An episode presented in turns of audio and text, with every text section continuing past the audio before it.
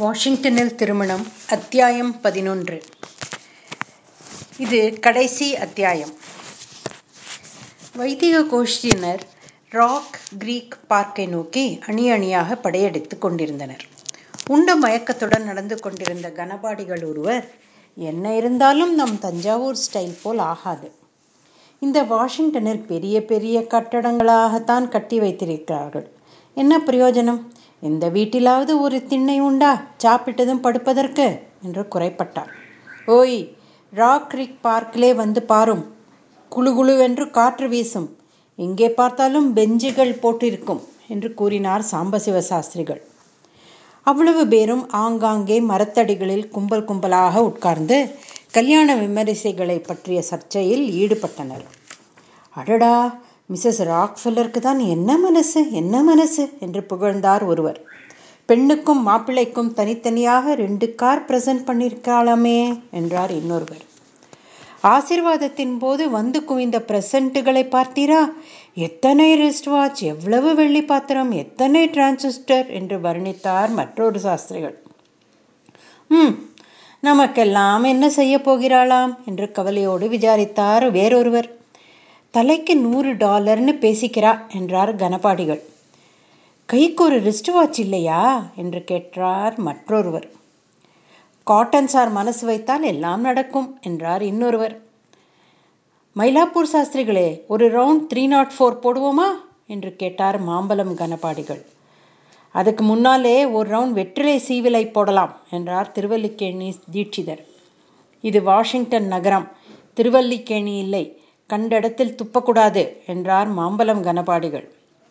Summer ஹவுஸில் பெண்டுகள் அலங்காரத்தில் ஈடுபட்டிருந்தனர். மணி 3 ஆகிறதே, நலங்குக்கு நேரமாகலையா என்று பொதுவாக இறைந்து கொண்டே போனார் ஐயாசாமி ஐயர். இன்னும் பிளேன் வரவில்லையாம், புஷ்பத்துக்காக காத்திருக்கிறோம் என்றாள் அத்தை. சம்பந்தி வீட்டுக்கு டிஃபன் காப்பி அனுப்பியாச்சா ருக்கு, நீ ட்ரெஸ் பண்ணிக்கிட்டியா என்று கேட்டுக்கொண்டே வந்தாள் மிஸ்ஸஸ் ராக். எல்லாம் ஆயிட்டுது மேடம், பூ வந்ததும் நலங்கு ஆரம்பிக்க வேண்டியதுதான் என்றாள் பாப்ஜி.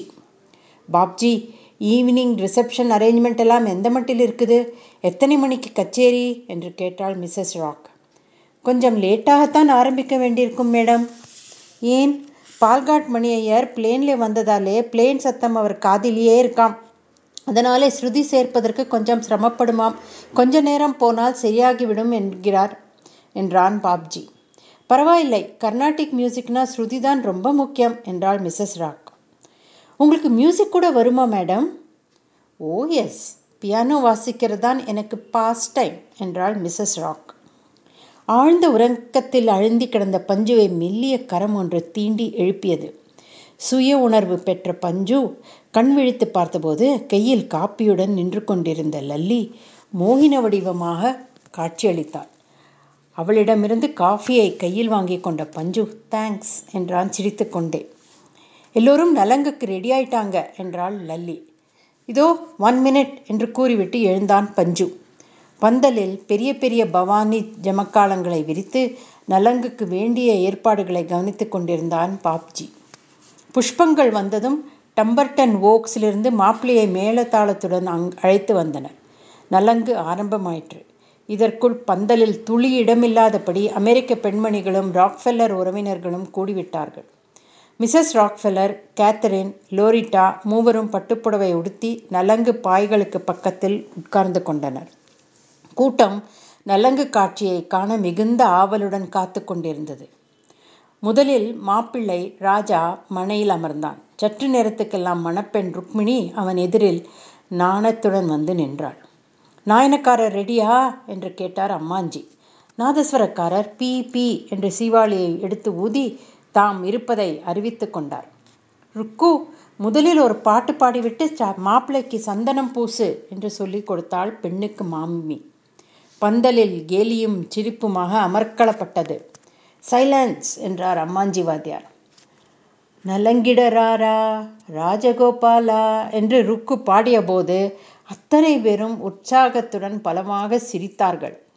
அமெரிக்கர்களுக்கு அந்த பாட்டின் அர்த்தம் விளங்கவில்லை, ஆனால் அவர்களும் மற்றவர்களுடன் சேர்ந்து கொண்டு சிரித்தார்கள்.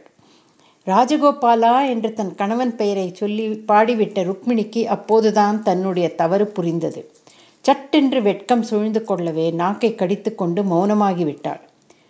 எதுக்கு எல்லோரும் சிரிக்கிறீங்க என்று கேட்டாள் மிஸ்ஸஸ் ராக். ருக்கு தன் ஹஸ்பண்ட் பெயரை சொல்லிவிட்டாள், அதற்கு தான் சிரிக்கிறோம் என்றாள் லோச்சனா. ருக்குவின் ஹஸ்பண்ட் நேம் அவ்வளவு ஹியூமரஸா என்று கேட்டாள் மிஸ்ஸஸ் ராக். இந்தியன் லேடிஸ் தங்கள் ஹஸ்பண்ட் பேரை சொல்லக்கூடாது என்றாள் லோச்சனா. சொன்னால் என்ன, ரொம்ப வேடிக்கையாக இருக்கிறதே உங்கள் கஸ்டம்ஸ் என்றாள் மிஸ்ஸஸ் ராக். ருக்கு பாடேண்டி, என்ன வெட்கம் என்றாள் அத்தை. அத்தை, எனக்கு பாட்டே மறந்து போச்சு என்று கூறிவிட்டாள் ருக்கு. நான் பாடுகிறேன் என்று கூறிவிட்டு லோச்சனா பாடத் தொடங்கினாள்.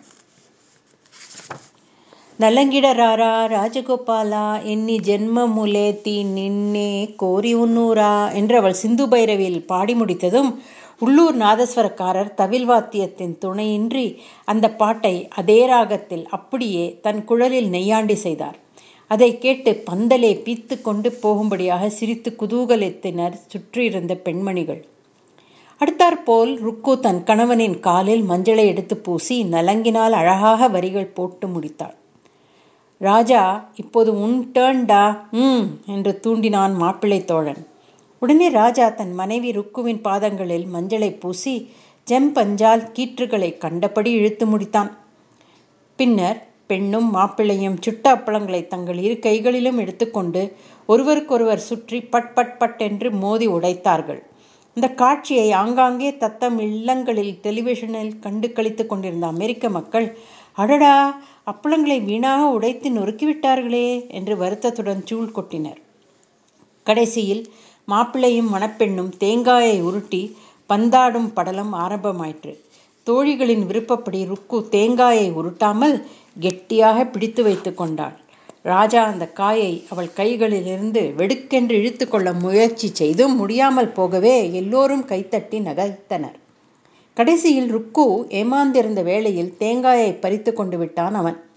அதை கண்ட தோழியர்கள் ராஜாவை பார்த்து, இது பெரிய ஆண் பிள்ளைத்தனமோ, அடி ருக்கு தேங்காயை நீ இழுத்து கொள்ளடி என்றனர். ஒரு தேங்காயை வைத்துக்கொண்டு எதற்காக சண்டை போடுகிறார்கள், ஆளுக்கு ஒரு தேங்காயை கொடுத்து விடலாமே என்றாள் அமெரிக்க மாது ஒருத்தி. கடைசியில் அத்தையும் மாமியும் வந்து ஆரத்தி சுற்றி கொட்டியதும் நலங்கு வைபவம் முடிவுற்றது. சரியாக 6 மணிக்கு ரிசப்ஷன் ஆரம்பமாயிற்று.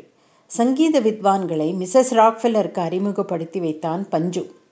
பிள்ளைக்கு தகப்பனாரான லால்குடி கோபாலையர் வயலின் வித்வான் எங்க ஊர் பிள்ளையாண்டான் என்று பெருமையோடு சொல்லி கொண்டார். மிருதங்க வித்வான் எங்க ஊர் பால்காட் என்று சொல்லி சிரித்தாள் லல்லி.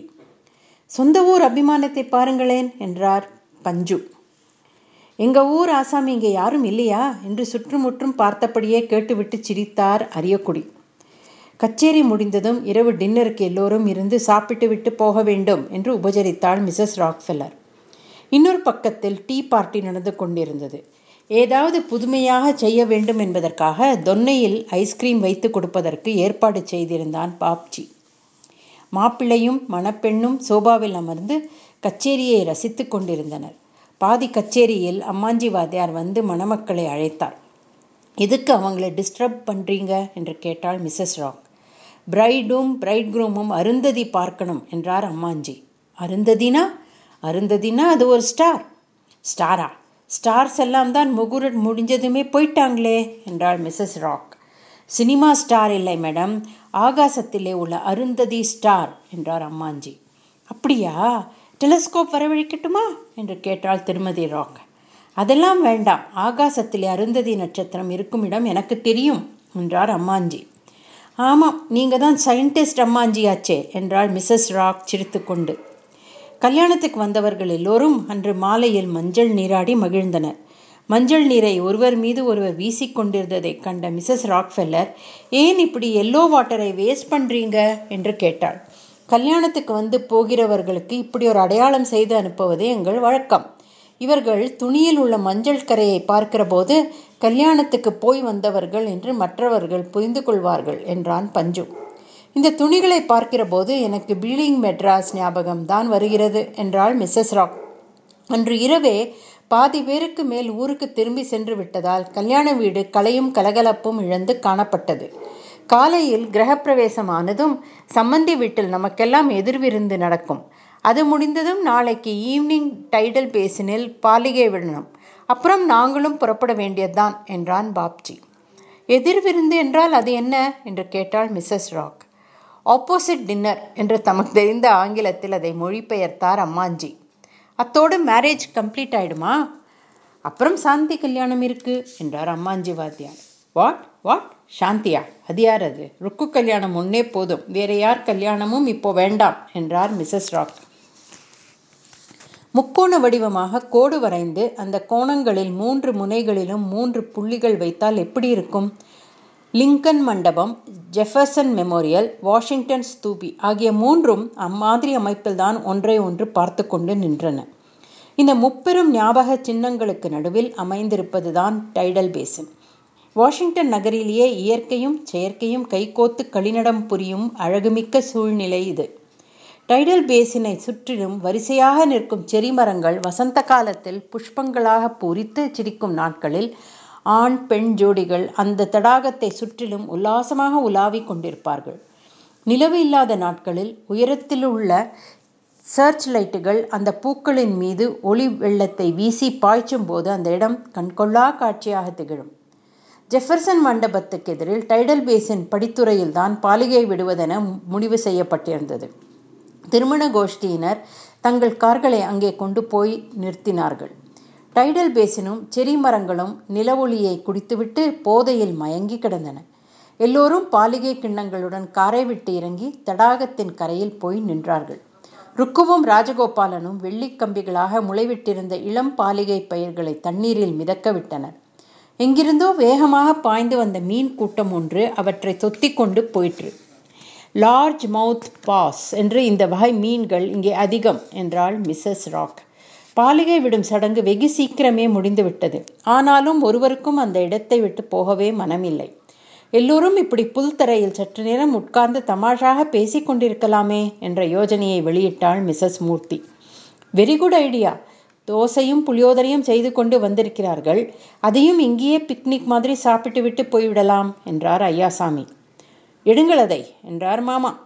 அத்தையும் பாட்டியும் ஆளுக்கு 2 தோசையும் கொஞ்சம் புளியோதரையும் எடுத்து வைத்தார்கள். மிளகாய் பொடி இருக்கா என்று நாக்கில் ஜலம் ஊற கேட்டார் மூர்த்தி. சாப்பிட்டு முடித்ததும் சற்று நேரம் எல்லோரும் தமாஷாக பேசி கொண்டிருந்தார்கள். இந்த இடத்தில் உங்களோடு சேர்ந்து ஒரு குரூப் ஃபோட்டோ எடுத்துக்கொண்டால் எப்போதும் அது ஒரு ஞாபகார்த்தமாயிருக்கும் என்று தன்னுடைய விருப்பத்தை வெளியிட்டார் ஐயாசாமி. ஓ எஸ், அதுவும் சரியான யோசனைதான். ஜெஃபர்சன் மண்டப படிகளில் நின்று எடுத்துக்கொள்ளலாமே என்றாள் மிஸ்ஸஸ் ராக். லோரிட்டாவும் வசந்தாவும் சற்று தூரத்தில் செரி மரங்களை சுற்றி விளையாடி கொண்டிருந்தார்கள்.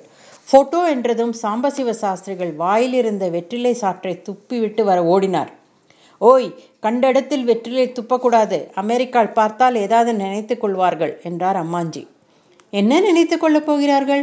ஆர்த்தி சுற்றி கொட்டியிருக்கிறது என்று எண்ணிக்கொள்வார்கள் என்றார் சாஸ்திரிகள். மிஸ்ஸஸ் ராக்ஃபெல்லர் எல்லோருக்கும் நடுநாயகமாக நின்று கொண்டாள். அந்த சீமாட்டிக்கு இரு பக்கத்திலும் மணப்பெண்ணும் மாப்பிள்ளையும் நின்றனர். ஒரு பக்கம் சம்பந்தி விட்டாரும் இன்னொரு பக்கம் பெண் விட்டாரும் நின்று கொண்டனர். ஞாபகமாக பிள்ளைக்கு மாமாவை அழைத்து பிள்ளையின் பக்கத்தில் நிற்க சொன்னாள் மிஸ்ஸஸ் ராக். மாமாவுக்கு அதில் ரொம்ப திருப்தி. வசந்தாவும் லோரிட்டாவும் ருக்குவின் பக்கத்தில் நின்றார்கள். குழந்தைகள் கீழ்ப்படியில் வரிசையாக உட்கார்ந்து கொண்டனர். லல்லியும் பஞ்சுவும் எங்கே என்று திடீரென்று ஒரு குரல் எழுந்தது. அவர்கள் 2 பேரையும் ரொம்ப நேரமாகவே காணோம், எங்காவது ஜோடியாக கைகோத்து கொண்டு போயிருப்பார்கள், வசந்த காலம் ஒன்னோ என்று விஷமமாக சிரித்தார் அம்மாஞ்சி. அதற்குள் லல்லியும் பஞ்சுவும் தொலைவில் நடந்து வந்து கொண்டிருப்பதை கண்ட ஐயாசாமி, அதோ வருகிறார்களே என்றார். அவர்கள் வந்ததும், பஞ்ச், அதுக்குள்ளே எங்கே போயிட்டீங்க? குரூப்பில் வந்து நில்லுங்க என்றாள் மிஸ்ஸஸ் ராக். குரூப் ஃபோட்டோ எடுத்து முடிந்ததும் எல்லோரும் காரில் ஏறி சம்மர் ஹவுஸை அடைந்தனர். சம்மந்தி விட்டார், பெண் விட்டார் இவர்களை தவிர மற்றவர்கள் எல்லோரும் இன்று இரவே புறப்பட்டு போகிறார்களாம் என்றான் பஞ்சு. சாஸ்ட்ரீஸ் எல்லாம் கூடவா என்று கேட்டாள் மிஸ்ஸஸ் ராக். ஆமாம், அவர்களும் கூடத்தான் என்றான் பஞ்சு. அம்மாஞ்சி, அப்பு சாஸ்திரி, சாம்சன் சாஸ்திரி இவங்க 3 பேர் மட்டும் நாளைக்கு போகட்டும். 1000 சாஸ்திரிஸ்லே யாராவது ஒருத்தர் இந்த ஜார்ஜ் டவுன்லே பர்மனண்டாக இருந்து பிள்ளையார் கோயில் பூஜையை கவனித்து கொள்ளட்டும் என்றாள் மிஸ்ஸஸ் ராக்ஃபெல்லர். சரி மேடம், நான் அதற்கு வேண்டிய ஏற்பாட்டை செய்து விடுகிறேன் என்றான் பஞ்சு. சாஸ்ட்ரிஸ்கெல்லாம் ஈச் $200 கொடுத்துடுவோம். அதை தவிர ஆளுக்கு ஒரு வாட்ச் போதுமா என்றாள் மிஸ்ஸஸ் ராக். இதேஷ்டம்னா இந்த மாதிரி மனசு யாருக்கு வரும் என்றார் அம்மாஞ்சி. இந்தியாவின் வேதிக் கல்ச்சரை சாஸ்ட்ரிஸுங்க தான் காப்பாற்றிக்கிட்டு இருக்காங்க. They are from the land of Shankaracharya. அவங்கள எல்லாம் நல்லபடியாக கௌரவமாக வைத்து கொள்ள வேண்டியது ரொம்ப இம்பார்ட்டண்ட். ஆஹா, சத்தியமான வார்த்தை என்றார் சாம்பசிவ சாஸ்திரிகள். அம்மாஞ்சி வாத்தியார், சாம்சன் சாஸ்திரி, அப்பு சாஸ்திரி 3 பேருக்கும் ஈச் $1000, 1 wristwatch அண்ட் 1 scooter என்றாள் மிஸ்ஸஸ் ராக். சந்தோஷ மிகுதியால் அம்மூவருக்கும் சற்று நேரம் பேச்சே கிளம்பவில்லை. அங்கிள் சாமை கூப்பிடுங்கள் என்றாள் மிஸ்ஸஸ் ராக். அவர் வந்ததும், உங்களுக்கு ஒரு கார் ப்ரெசன்ட் பண்ணியிருக்கேன் என்றாள் மிஸ்ஸஸ் ராக். எனக்கா? எனக்கு எதற்கு கார் என்று கேட்டார் பிள்ளைக்கு மாமா. நீங்கள் மனசு வைக்கலைன்னா சம்பந்தி சண்டையே நடந்திருக்காதே. சம்பந்தி சண்டை நடக்கலைன்னா நானும் என் ஃப்ரெண்ட்ஸும் ரொம்ப ஏமாந்து போயிருப்போமே என்று கூறி மாமாவின் கையை குலுக்கினாள் மிஸ்ஸஸ் ராக். அடுத்தாற்போல் பாப்ஜியை அழைத்து வைர மோதிரம் ஒன்றும் ரிஸ்ட் வாட்ச் ஒன்றும் அவனுக்கு பரிசாக கொடுத்துவிட்டு, பாப்ஜி, உனக்கு நான் எப்படி நன்றி சொல்வதென்றே தெரியவில்லை. கடைசி நேரத்தில் நீ டாக்ஸ் அனுப்பலைன்னா ஜானவாசமே நல்லா போயிருக்கும் என்று அவன் முதுகில் ஒரு ஷொட்டு கொடுத்தாள். பஞ்சுவுக்கு என்ன கொடுக்க போறீங்க என்று கேட்டார் ஐயாசாமி. பஞ்சுக்கு நான் ஒன்றும் கொடுக்க போறதில்லை, தேங்க்ஸ் கூட சொல்ல போறதில்லை என்று கூறிய போது உணர்ச்சி பெருக்கில் அந்த சீமாட்டியின் குரல் கரகரத்தது. லல்லி, உனக்கும் நான் ஏதும் கொடுக்க போவதில்லை என்று கூறிய மிஸ்ஸஸ் ராக், பஞ்ச் இந்தா, இவளை உனக்கு பரிசாகவும் லல்லிக்கு உன்னை பரிசாகவும் கொடுக்க போகிறேன். உங்கள் இருவருக்கும் அடுத்த May மாதம் பால்காட்டில் திருமணம் நடக்கும். நானே நேரில் வந்து அதை நடத்தி வைக்கப் போகிறேன் என்று இருவர் கைகளையும் சேர்த்து வைத்தாள். வாஷிங்டன் விமானக்கூடம். மணப்பெண் ருக்கு, மணமகன் ராஜா, பஞ்சு, லல்லி, பாப்ஜி, ஐயாசாமி ஐயர், அம்மாஞ்சி சாஸ்திரிகள், மாமா, பாட்டி, அத்தை எல்லோரும் மிஸ்ஸஸ் ராக்ஃபெல்லரிடம் வந்து ஒவ்வொருவராக விடை பெற்று கொண்டிருந்தனர். மிஸ்ஸஸ் ராக்ஃபெல்லர் பொங்கி வந்த கண்ணீரை துடைத்து கொண்டே, உங்களையெல்லாம் விட்டு பிரியவே மனமில்லை. நீங்கள் எல்லோருமே என்னிடம் ரொம்ப அன்போடு பழகி கொண்டிருந்தீர்கள். உங்களையெல்லாம் மறுபடியும் எப்போது பார்க்க போகிறேனோ என்றாள். அதற்கென்ன, சீக்கிரமே ரிஷி பஞ்சமி விரதம் எடுத்துக்கொள்ளுங்கள், நாங்கள் எல்லோரும் வந்து நடத்தி வைக்கிறோம் என்றார் அம்மாஞ்சி. அத்தையும் பாட்டியும் கட்டுசாத மூட்டையுடன் விமானத்தை நோக்கி நடந்தனர். மணப்பெண் ருக்மிணி கலங்கிய கண்களுடன் ராக்ஃபெல்லர் மாமிக்கு நமஸ்காரம் செய்தாள். அழக்கூடாது, ஸ்மைல் பண்ணணும், தெரிஞ்சுதா? அடிக்கடி லெட்டர் போட்டுக்கிட்டுரு. நெக்ஸ்ட் இயர் நான் இந்தியாவுக்கு வரப்போ உன்னை பேபியோட பார்க்கணும் என்று செல்லமாக அவள் கன்னத்தை கிள்ளி விடை கொடுத்து அனுப்பினாள் ராக். எல்லோரும் ராக்ஃபெல்லர் மாமிக்கு கைகூப்பி நமஸ்காரம் செய்துவிட்டு போய் விமானத்தில் ஏறி கொண்டனர். விமானம் மேல் நோக்கி பறக்க தொடங்கியது. மிஸ்ஸஸ் ராக்ஃபெல்லர் அந்த விமானத்தை பார்த்த வண்ணம் கைகளை ஆட்டிக்கொண்டிருந்தாள். அந்த சீமாட்டியின் கண்களில் பனி திரையிட்டது. இத்துடன் வாஷிங்டனில் திருமணம் சாவி அவர்களின் எழுதிய நகைச்சுவை கதை முடிந்தது.